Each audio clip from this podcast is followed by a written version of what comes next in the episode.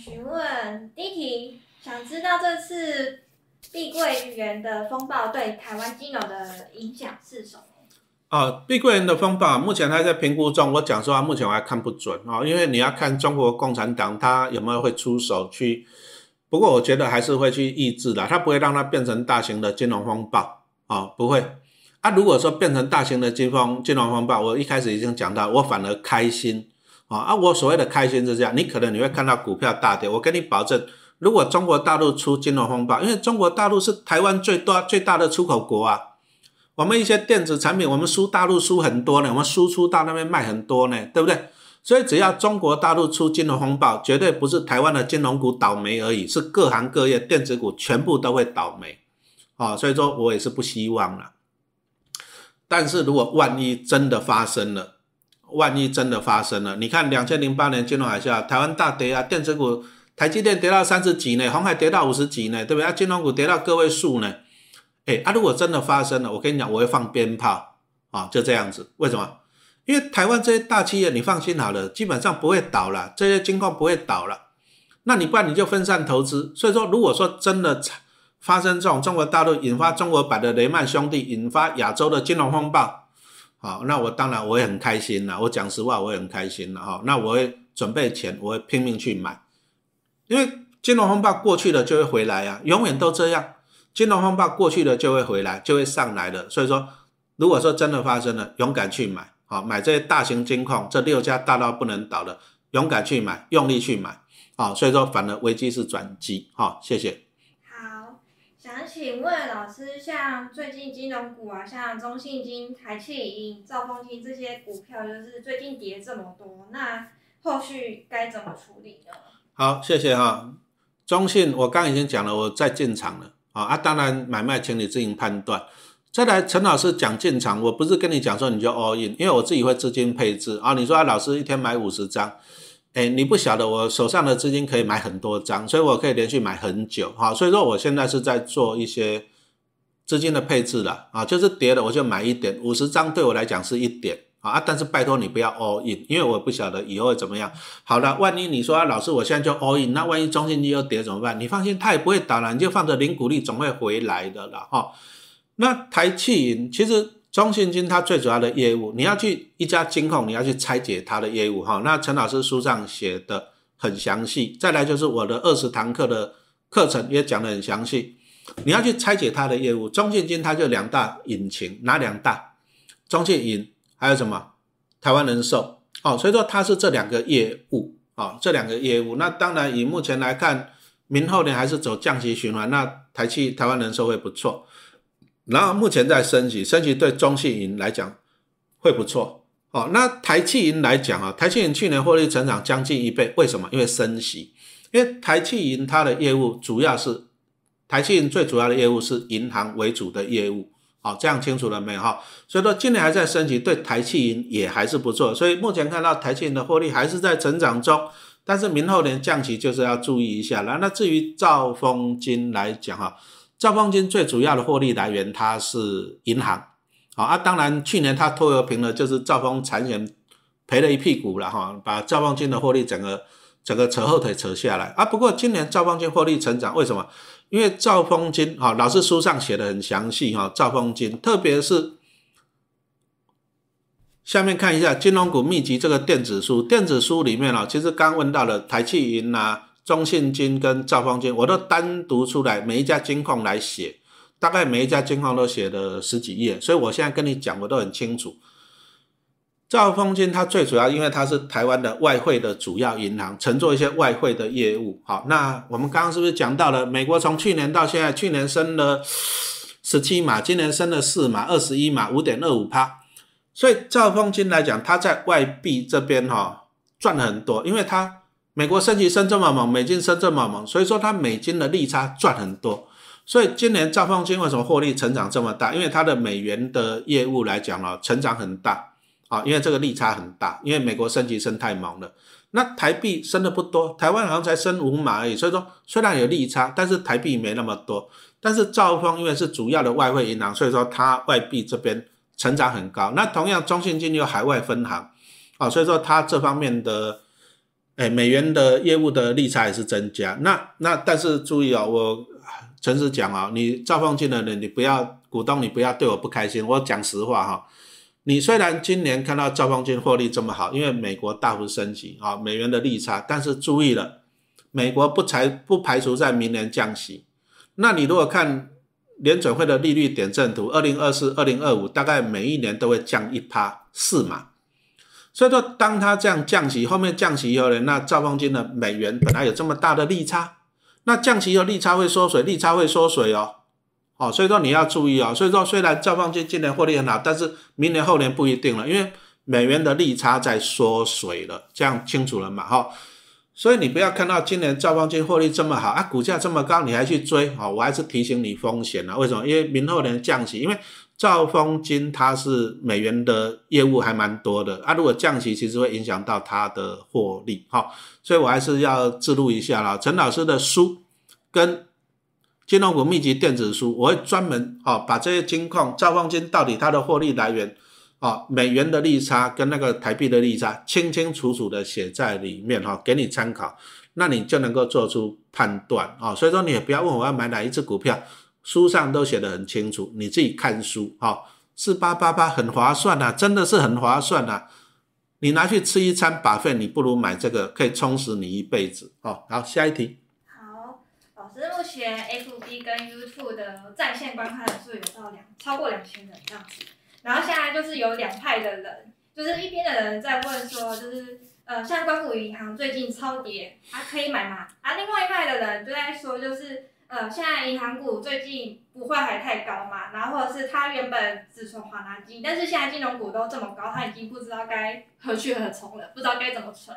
哦，这样子哈，好，来谢谢啊，我们来讲一下，很多人问关股好还是民营好，老师书上有写了一章专门在讨论这个问题，我的影音课程里面都会有，因为我自己存的。三千张金融股，你们想什么我都知道，因为我都经历过，我自己也挣扎过。我为什么不存关股？我为什么要存民营？好，为什么兆丰金配齐这么多，我要去存那个几块金？我跟你讲，这些我都自己都经历过，所以我都把它写在书里面。不过很多东西哦，老师看事情角度跟你不一样啊。什么叫不一样？好，我们来讲关股好了，四金二银哪四金呐？兆丰第一，和库华南。那二银什么？张银跟台气嘛。关谷金矿四金二银，他们最主要的业务是什么？银行，啊，这样清楚了吧？兆丰银行、第一银行、和库银行、华南银行、彰化银行、台湾汽银。所以说，关谷它的主要核心业务就是银行，啊，这样清楚了吗？那银行有好处了，获利很稳定了，缺点是讲没有爆发力了。可是民营的，你想到什么？国泰、富邦、人寿、中信什么？台湾人寿。那台新呢？他又买的保德信人寿。哦，双引擎，元大你想到什么？哎，元大今年可以注意啊，我只能讲可以注意哈，不好意思，后面不能讲了，小编对不对？哦，元大你今年可以注意，为什么？因为今年股市强强棍啊，元大证券好不好？那元大零零五零零零五六好不好？好啊，好，这样清楚了吧？对不对？所以说元大它有证券的业务，又有银行的业务，所以民营的哈，它比较活了。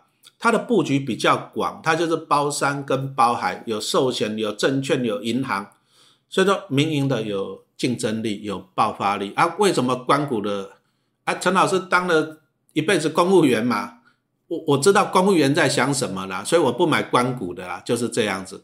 那因为关为什么不买关谷了？因为我当了公务员，我自己知道公务员什么心态了哈。我我这个也是诚实讲了哈，不好意思了哈。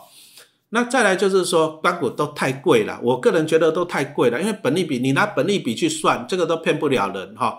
所以说，其实陈老师的书跟那个二十堂课的营运课程，我都有拿本利比、拿直利率来给你评估，还有他们税后盈余有没有成长性，再来他们的业务，寿险、证券、银行、租赁，书上都写的很详细啊。所以说，拜托一下，四八八八而已，真的，你去吃一餐把费四二八八。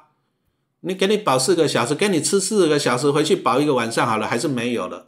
那你为什么不买四八八八，对不对？二十堂课影音课程，一本书还一本电子书，我给你保证，这个金融股秘籍电子书，这个是市面上除了我这里你看不到的，不信你去找找看，对不对？真的没有。而且我们这个，我们这个小编很有个性哦，我跟小编讲说，哎。我们这个金融股秘籍电子书，我们写的要死嘞啊！你既然有稿子说，我们再把它印书出来卖钱，金融股电子秘籍再来卖书赚版税嘞。哎，我们小编跟我讲不要，他们只送不卖，你知道我们的小编这么有尬词，你知道吗？对不对？好了，那就只送不卖了哈，只送不卖哈，所以说请你把握，就这样子。好，下一题，想问老师，呃，有一个人他提出不一样的看法，就是因为老师说现在是后 AI 时代嘛，然后金融股即将来临，但他的想法是说，现在人口老化，人口数开始减少。所以对科技业来说应该是利多，然后金融股是金融业是利空，这样。好，谢谢你哈。其实你看一下我们这些民营的金矿啊，其实他们都往全世界去发展了啦。啊，你你要晓得这些老板啊，这些老板绝对不会只关心，只会只蹲在台湾呐。台湾太小，台湾人太少，好，所以说他们都把一些钱啊，他们都投资到海外去了。哦，有哪些分行什么的，老师书上跟电子书写的很。很清楚，你你会关心台湾的少子化，那当然这些大老板会关心啦。那再来就是台湾的钱就这么多，这么多家银行，所以说他们的业务都发展到海外去了哈。所以说这个你不要烦恼。那再来来讲哈，其实你想到的只是说哈人变少的问题啊。其实老师书上也有写啊，其实金融股它的最主要是在哪里啊？它受惠于整个经济的发展啊。什么叫做经济的发展？以前老师年轻做股票的时候，那时候一天的成交量几百亿，那一千亿就算天量了。那一九八九年，民国七十八年，两千亿是历史天量。那我请问你，现在一天都超过两千亿、三千亿，这个就是经济在成长。那经济成长，股市的交易量就大了，股市交易量就大了，证券商赚到的钱有没有多？手续费当然多啊。那你那么多的钱，你要存在银行进进出出做股票，所以这银行赚到的利息也多啊。所以说，当你在经济在成长的时候，是其实银行股是受惠的哦。那比如说，你薪水会不会增加？会增加啊。那你是不是刷卡买东西手续费呀？那信用卡是会赚到你的钱。所以你不要讲到人口少，其实台湾的人口少也没那么快了啊，也是一年也没那么快，没办法说一下子变一千万人啊，不可能，也是很慢的一个过程。但是经济在成长，经济成长，你经济的消费活动只会越来越多。你看，像今年。你看最近这几年 ETF 的销售量、ETF 的收益的 ETF 的规模是不是一直直线成长？为是不是？好，那这些投信只要发行 ETF，他们经理费哦都赚很多钱。好，那你在进进出出买股票，这些 ETF 在买股票的券商也会赚到钱呢，是不是？那你买房子越来越贵，你是不是要缴很多房贷？你看我们的房贷余额从以前的，我记得两三年前是七兆多，现在是九兆多了呢。所以说大家买房子，那你。房子房贷余额就是你借的钱越多，你支出的利息也越来越多呢。所以其实只要经济不断的成长，金融业只会越赚越多，因为你的消费会多，房子会变贵，你缴的税会变多，你的信用卡签的也越多，你股票也越买越多。所以说，其实金融股就是民生必须啦。哦，那你不要太担心，我也不烦恼这个问题。好好，谢谢。问老师金融股在选举年应该不缺席。啊，选举年来讲哈，当然我是不谈政治的哈，我也劝各位朋友不要谈政治，因为陈老师，嗯，我投资股票这么多年了，我讲实话，谁当总统都没差。好，你你拼经济就好了，不要拼政治。为什么你不要去拼政治？其实你也不要在粉丝团讲说啊，我支持哪个投啊，比如说我支持什么阿明啊，我支持什么阿德，你不要去支讲那些东西，为什么呢？啊，我讲实话，就算我在粉丝团，我表态我支持郭台铭，我跟你讲，他选上了，我也不会当财政部部长啊。哦，所以说我们不要去消政治，为什么？人家上台了以后，我跟你讲，升官发财的永远不是你。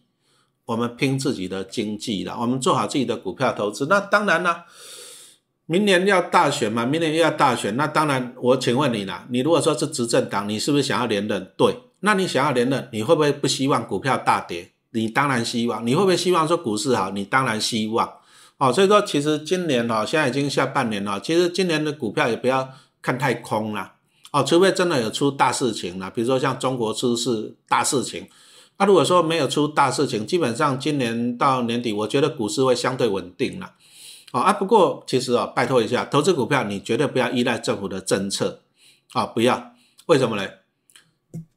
诶，政治不讲啊，不要讲政治。最安全的还是怎样？公司的体质、低本利比、其实股票你只要买的够便宜，就好像我刚刚跟你讲的，中信金本益比不到十倍啊，国泰跟富邦也是不到十倍啊，不到十倍是不是相对安全，对不对？那你如果去买 AI 那个本益比几十倍的，是不是相对危险，对不对？好，所以说政治的我们不讲，但是你如果要安全，你如果安全，你要买更稳定的公司，本利比更低的，啊啊，但是本利比低，不要只看本利比，你要看它的获利成长。哦，低本利比，但是获利又成长了，这个才是好的公司哈。所以说，目前看起来投资金融股是一个很好的 timing 啊，因为股价便宜了，获利又成长嘛，对不对？它只是因为资金都跑到 AI 去了，所以说金融股没有涨啊，又碰到那个贵元，对不对？哎，其实啊，当大家恐慌的时候，你要贪婪。股神巴菲特讲的，好，谢谢。好，那想问一下老师。呃，请问小资存股会建议存金融股还是 ETF 呢？好，谢谢你哈。其实 ETF 它是不同的概念呐。什么叫做 ETF？ETF 就像你是吃包肥餐嘛，把费嘛，牛排什么都有嘛，对。那 ETF 那金融股就是单一的，单一什么意思？比如说我今天就想去吃牛排，那其实按照你的经验，你如果一千块去吃把费，你吃到的都是都吃得到，但是它的品质、它的 quality 都收手。可是你啊，一千块拿去吃牛排或者吃海鲜，你可以吃到比较好 quality 的，那这个就要看你的选择了。那再来台湾哈，因为台湾毕竟以电子为主啦，所以台湾的 ETF 来讲啊，都是以金融啊讲错了，都是以电子为主。那电子为主的时候，在股灾的时候啊，那个波动会很高啊，这个你要注意。好，那金融股的好处是怎样呢？其实金融股还是有它的景气循环呐。好，其实陈老师书上有写到。就是说，好，我们拿国泰金做一个例子。好，国泰金来讲，授权为主，降息对它有利啊，升息对它不利啊。所以说，你看国泰金在二零二零年那时候疫情一来，它一降息以后呢，股价大概从四十以下一路涨，涨到六十八块吧，哎，涨了也快一倍哦。富邦呢，涨到七八十哦，涨了也差不多一倍哦，对不对？哦，所以说金融股有时候你要看它的产业去做它的价差。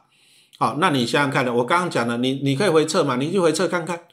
富邦是不是从疫情期间是不是从三十几涨到七十几？国泰是不是三十几涨到那个六十几？一倍？那我请问你，ETF 零零五六有没有涨一倍？没有啊。所以说，其实我不能跟你讲哪个好比较不好了。我就好像说，你问我说，老师牛排好还是猪排好？我不能跟你这样子讲好啊。但是其实我个人觉得说，你就专精一个，比如说你喜欢 ETF，你就专精啊。你如果喜欢金融股，老师刚才已经跟你讲过，我金融我就抱着，我这辈子我跟你打赌，我中信金可以领他几千万的股利回来，我跟你打赌，如果领不到，我请你吃牛排。那我手上几千张的金融股，我跟你打赌，我这辈子可以金融股领一亿回来，我上面带起都没走。好，那这就是它迷人的地方了哈。那我不会跟你讲说到底 ETF 好还是金融股好，你要自己选择，因为。因为不一样的东西，一个是牛排，一个是猪排，一个是海鲜，好，这个一个是四只脚的，这个不能这样子比，因为 ETF 电子比较多啊，金融股就是单一产业，好这样子，那我是还是建议你的哈，就是说多读书对你没有损失的哈，这样你少少的钱，好充实你自己的脑袋，我不会跟你讲哪个比较好，但是你读了书，你自己能够判断，找出适合你的。所以陈老师常常在讲，没有最好的股票，只有最适合你的股票。好，那你多读书，多学习人家的经验，找到适合你的股票，这个才是最重要的。好，好，谢谢。好，那想请问老师，就是呃，市面上有那么多 ETF，那该怎么选呢？这个 ETF 哦，这个真的是多到哈。原来我粉丝团一直在写啦，粉丝团了，新的一 T E T F 我要写了。不过我现在讲实话，我要骂一下了哈。这个有些酸民啊，酸民你就自己去自己去玩你自己的，就不要来乱了。因为 E T F 太多，要常常问老师零零九二九是什么？零零九三一、零零九三二是什么？那粉丝就一直问，那一直问，那当然老师就是服务粉丝嘛，所以说我就要写。但是我跟你讲实话，写那个没那么轻松啊。你看我前几天我发表那个零零九二一跟零零九三二，因为最近 IPO 嘛，零零九三二嘛，啊，它都是等权重。那我想说跟大家讲一下什么叫等权重，我就写那一篇文章。你知道我写到几点吗？我晚上开始写，我写到晚上十二点多了，啊，写到十二点多。那我只是说哈，因为大家 ETF 这么多了，那我给大家分享一下什么叫做等权重啊。我这样写啊，其实粉丝团也不收钱呐，我没有收你一毛钱呐，我放部落格我也没有收你一毛钱呐，我都是免费分享。可是就有酸民给我靠腰什么叶配什么的，我就很不爽。那你如果说这样子来讲的话，那你你为什么酸民你自己不写？你如果说你那么清高，那你也不要拿钱，你自己去写呀。我粉丝团没有收钱呐，我 A 我 A 哎讲错了，我部落格也没有收钱，我也没有收钱啊，我只是服务粉丝啊，你在那靠腰什么？那，你为什么不写？不然你有本事，你你算命你也免费写出来给大家看。好，所以说我只能这样子讲，因为 ETF 真的是很多。那我常常收到很多人问我说，老师啊，这个 ETF 评估一下，那个 ETF 评估一下。我有努力在写了，你看老师的部落格，我有努力在写，但是我讲实话了，那个很辛苦啊，写那个东西很辛苦啊，一个礼拜写个一篇就很累了哈，所以说速度没那么快了。那 ETF 这么多。诶，我看看啦，不过我现在很累了哈，不然有空我再写一本书，但是写书没那么快。我讲实话，写书大概一年才会出一本。老师年纪大，我顶多就一年出一本。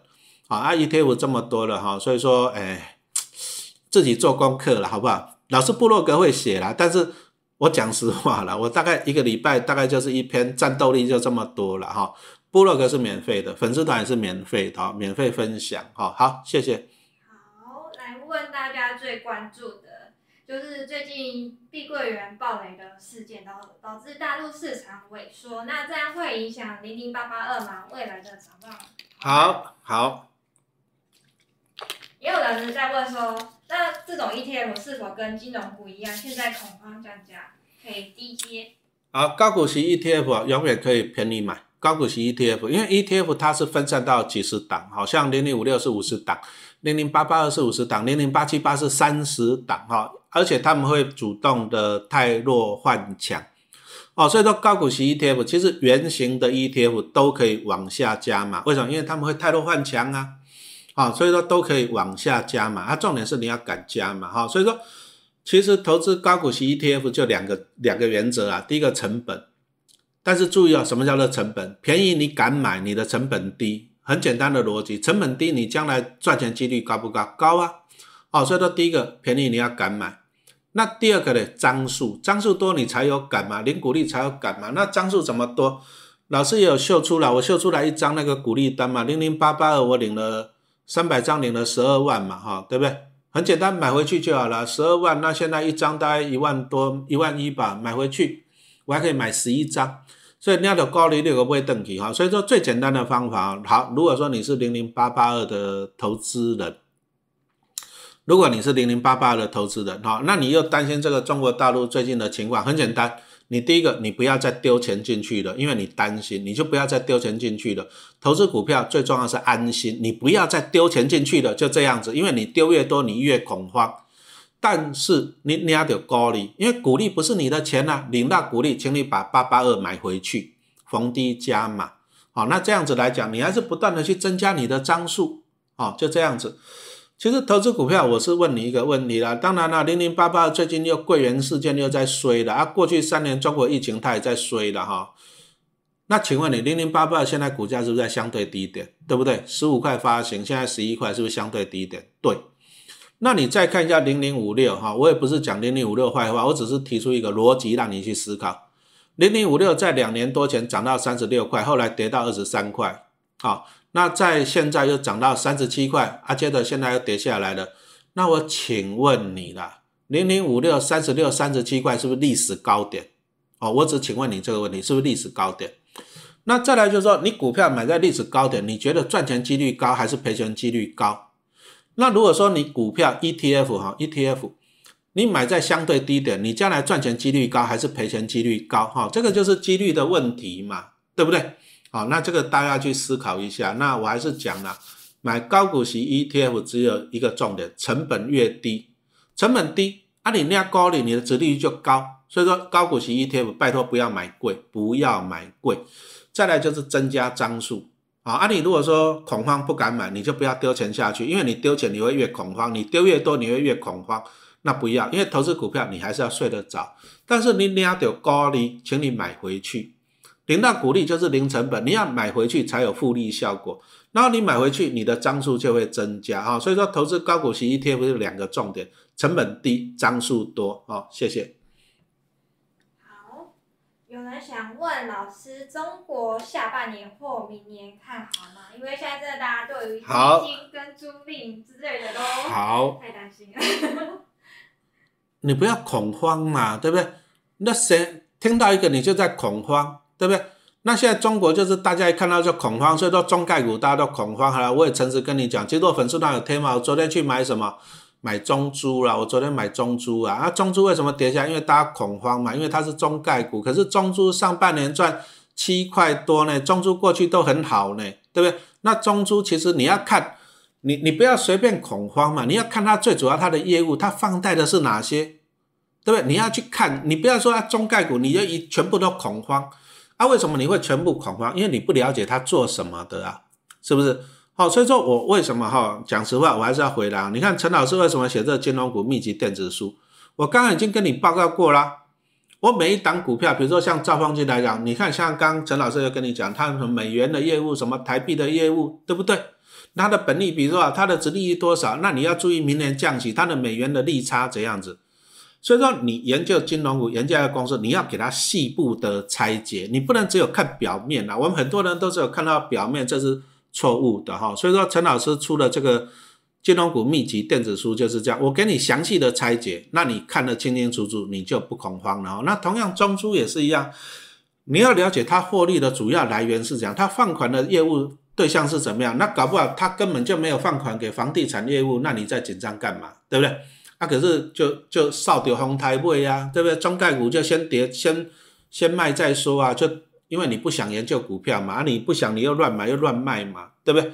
所以你看中珠从两百多跌到一百多，所以我粉丝团我有贴啊，我昨天一百七十三点我给他买了五张，其实我本来打算也是一天给他买五张这样买下去，而且我没想到今天又涨上来的哈，计划比不上变化，所以我只能跟你报告，就是说你你你会恐慌是因为你不认识他。你不了解他，好，那中珠它也是算金融股的。其实陈老师也有这本书都有写到了租赁业，金融股的租赁业，陈老师也都有写到在这里面。我自己也有中珠，好，我也把它写在这里面，哈。所以说，你看一下我的书啦，好好不好？哈，四八八八，你就少去吃一餐把费就有了四八八八，哈，那这个都很详细，哦，这个金融股秘籍，这个我真的给你建议，你一定要拥有这个电子书，真的要拥有。因为写的真的是非常非常的详细啊，市面上没有这一本书了，而且我们小编真的很有价值我叫他说出来卖钱，他不要，他说只送不卖。这个小编哦，真的啊，不怕多，好，所以说那还是拜托你了哈，四八八八，好，那你请你把握这个时间，好，那你你学习好了，你就不要乱恐慌，那就是因为大家都不懂，不懂。少掉红台位吧，啊，你听到他中概你就恐慌，你就一路杀，所以说中珠从两百多杀到一百七十几，那陈老师懂啊，我当然去捡了啊，不然呢，对不对？好，知识啊就会决定你赚钱还是赔钱，好，谢谢。好，想请问老师，他这位学员目前是在军工教上班的小资主，然后存股三年左右，但他发现就是在目前存股的状况，最大的困境是本金太小。想请问老师，存股之初是如何克服这个部分的呢？好，本金太小哈，那为什么陈老师叫做不败教主啊？为什么不是东方不败西方失败呢？我是不败家了，为什么？啊，我以前我也是公务员啊，公务员就一份薪水，我还养三个小孩，你有三个小孩吗？对不对？啊，所以说呢，那公务员啊，薪水稳定，单一收入。所以你要用时间呐，时间来换空间。所以陈老师，其实我今天可以在这边跟大家分享什么高利那六百万捐款三百万，我也存了三十年股票啊。所以说我是存了三十年股票啊。所以说小资族不是罪恶啦，每个人都买小资族，我也是小资族。小资族你也不要恐慌，时间的复利是你的帮手。但是重点来了，重点来就是说你不要乱买股票啊。有些就是小资主啊，我的钱很少啊，你假进弄破话，我要去赚两倍、赚三倍，因为我钱很少，你就急着赚大钱，融资什么都来，什么 AI 什么的标股、航海王全部都去买，我跟你讲，你阵亡会很快哦。如果说你是小资主，因为我过去也是小资啊，我薪水是我养完小孩我也没多少钱呐，对不对？我也是公务员，我单一份薪水我还不能兼差的，对不对？那没关系，复利。长时间的复利，陈老师存了三十年股票，这个复利的威力非常的大。但是你不能乱买股票，你要稳定的买股票哈。那当然呢，金融股是一个不错的选择嘛，因为陈老师从金融海啸开始存中信金，越存我越有感觉，所以我越存越多，存到三千张。为什么？我刚刚讲过了啊，中信金这辈子会给我几千万呢，对不对？我活越久领越多呢，我所有的金融股加起来，这辈子会给我一亿呢。我活越久领越多呢，所以说金融股有它的优点了哈，啊，你得慢慢的行，慢慢的存，哈，啊，时间复利会帮你，哈，啊，所以说你就不要想太多了，不要想说啊，只有几千块怎么存，有没有帮助哈？不要想那么多，存就对了，时间复利会帮你，好，谢谢。好，想询问老师，有些人因为他已经就是在存 AI 股了，然后最近其实就是涨幅不是很稳定，所以。他们想问说，后续该怎么处理？好，投资股票要安心。如果你不安心，为什么你不安心？如果说你很多的钱，大部分大部分的钱都放在 AI，那你就看到最近要么涨停，要么跌停啊。对啊，你如果说这样，其实人哦，人你如果投投资股票，你烦恼哦，你烦恼你就做不好投资的，就这样子。因为你只要越担心，你就越容易做出错误的判断。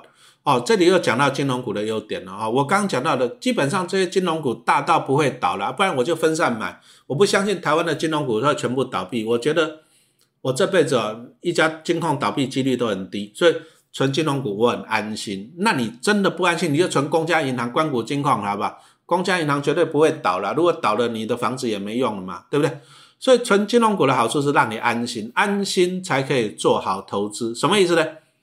股灾的时候你不怕，反正我存了金融股不会倒，我怕干嘛？便宜我再买，因为你安心呐，是不是？哦，安心才可以做好投资。好，那你如果说 AI，你现在不安心了，那怎么办？不安心的很简单，投降输一半，你先卖掉一半就对了。你卖掉一半，你的心就会安静一半。哈，这个也很重要。所以说你要问你自己啦。如果说你真的是不安心的，你真的是睡不着了，因为它一下子涨停，一下子跌停，你也不知道明天要会怎么样，你也不知道。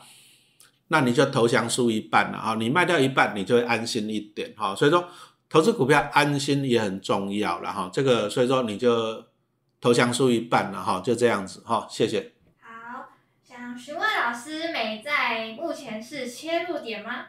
啊，美债目前看起来是要看美国那个通膨啦。不过美国通膨目前看起来是向下啦，只是说好像向下又稍微往上了。为什么是稍微往上？因为它是通膨是年比的，今年跟去年比。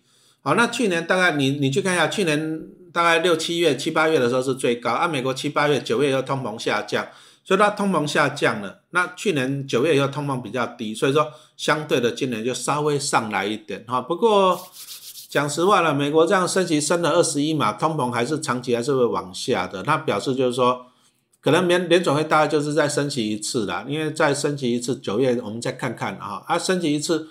如果升息停了，那最近一些债券价格还是在跌，还是在跌，就是反映第二就是，哎，感觉好像通膨又有点稍微上来了哈，那是因为去年九月又通膨下降了嘛哈，极其低的关系哈，啊，但是长期来看哈，还是会下降啊，所以说目前债券就第一个反应就是，哎，通膨好像有点回温了，啊，再就是大家又恐慌说啊，明年会不会啊，讲错了，九月会不会再升息？不过升息应该今年会停啦。啊不可能再升了。为什么？因为民国美国明年年底嘛，也是总统大选，他他也不敢在大选前一直升息，因为升息对经济对股市不好。所以我个人觉得明年还是会降息，因为美国要大选。所以说你现在布局也是不错了。为什么不错？其实有些人去年就布局了嘛，啊，去年布局，可是你会发现，哎，还是在跌。所以你现在布局债券，你相对的又比较这样便宜啊。但是注意你。注意一下因为现在债券价格比较低的，殖利率高了哈，所以说股票跟债券的平衡叫做股债平衡配置哈。恭喜你了，陈老师这本书我拿了一个 chapter，我用一章专门写股债平衡，我的影音课程还专门讲解什么叫做股债平衡，什么叫做股债的再平衡哈。现在是一个再平衡的好时间点，为什么？因为债券的殖利率上来了，现在债券殖利率上来就表示债券价格在低点。那你买债券是一个好的 timing 点啊，但是呢，长期投资到底是股票好还是债券好？老师书上有写，长期投资当然是股优于债的，但是股票波动太大，你不一定抱得住了。所以说你要股债平衡配置，你能够安心啊。比如说像二零二零年疫情一来了，你如果美国政府公债跟股票，你平衡配置就会安心。那股债平衡重点是股债重点是债平衡，就是你每年要 rebalance 一次。那再来就是比如说像小编三十岁，他要多少趴的股票，多少趴的债券啊？老师五十几岁。我要多少比例的债券，多少比例的股票？哈，这个学问很大。那老师在新书里面，我花了一个章节，一整整一个 chapter 来跟大家分享啊，这个股债的再平衡。其实现在投资股票跟债券再平衡，股债平衡配置，现在是一个很好的 timing，因为债券价格跌下来，债券的殖利率上升了哈。那这个如果要这个要在这边讲到清楚啊，我要讲半个小时的哈，所以说还是请你看老师的。最新的这个六堂的影音课程，那你再看老师的新书哈，有文字，有实体书，也有影音课程，写的非常的清楚哈。现在当然是可以投资债券啦，啊，但是又有公债，又有投资等级债，还有非投资等级债，要怎么挑啊？书上面写的很清楚，还有影音课程也有写哈。所以说还是 四八八八哈，还是请你把握这样子，谢谢。好，那我们今天也很感谢啦，就这样子耽误大家这么多的时间了，晚上九点多了哈。那小编跟我暗示说要赶快结束了，为什么要赶快结束啊？请你把握一下，就是今天，赶快去下订单就对了，不要再想了啊！你不要再到二十四号才跟我讲说老师我忘记了，拜托一下哈。那请你把握哈，十七号到二十三号，我们整整二十堂课，超过十一个小时，如果不到十一个小时，我补给你，对不对？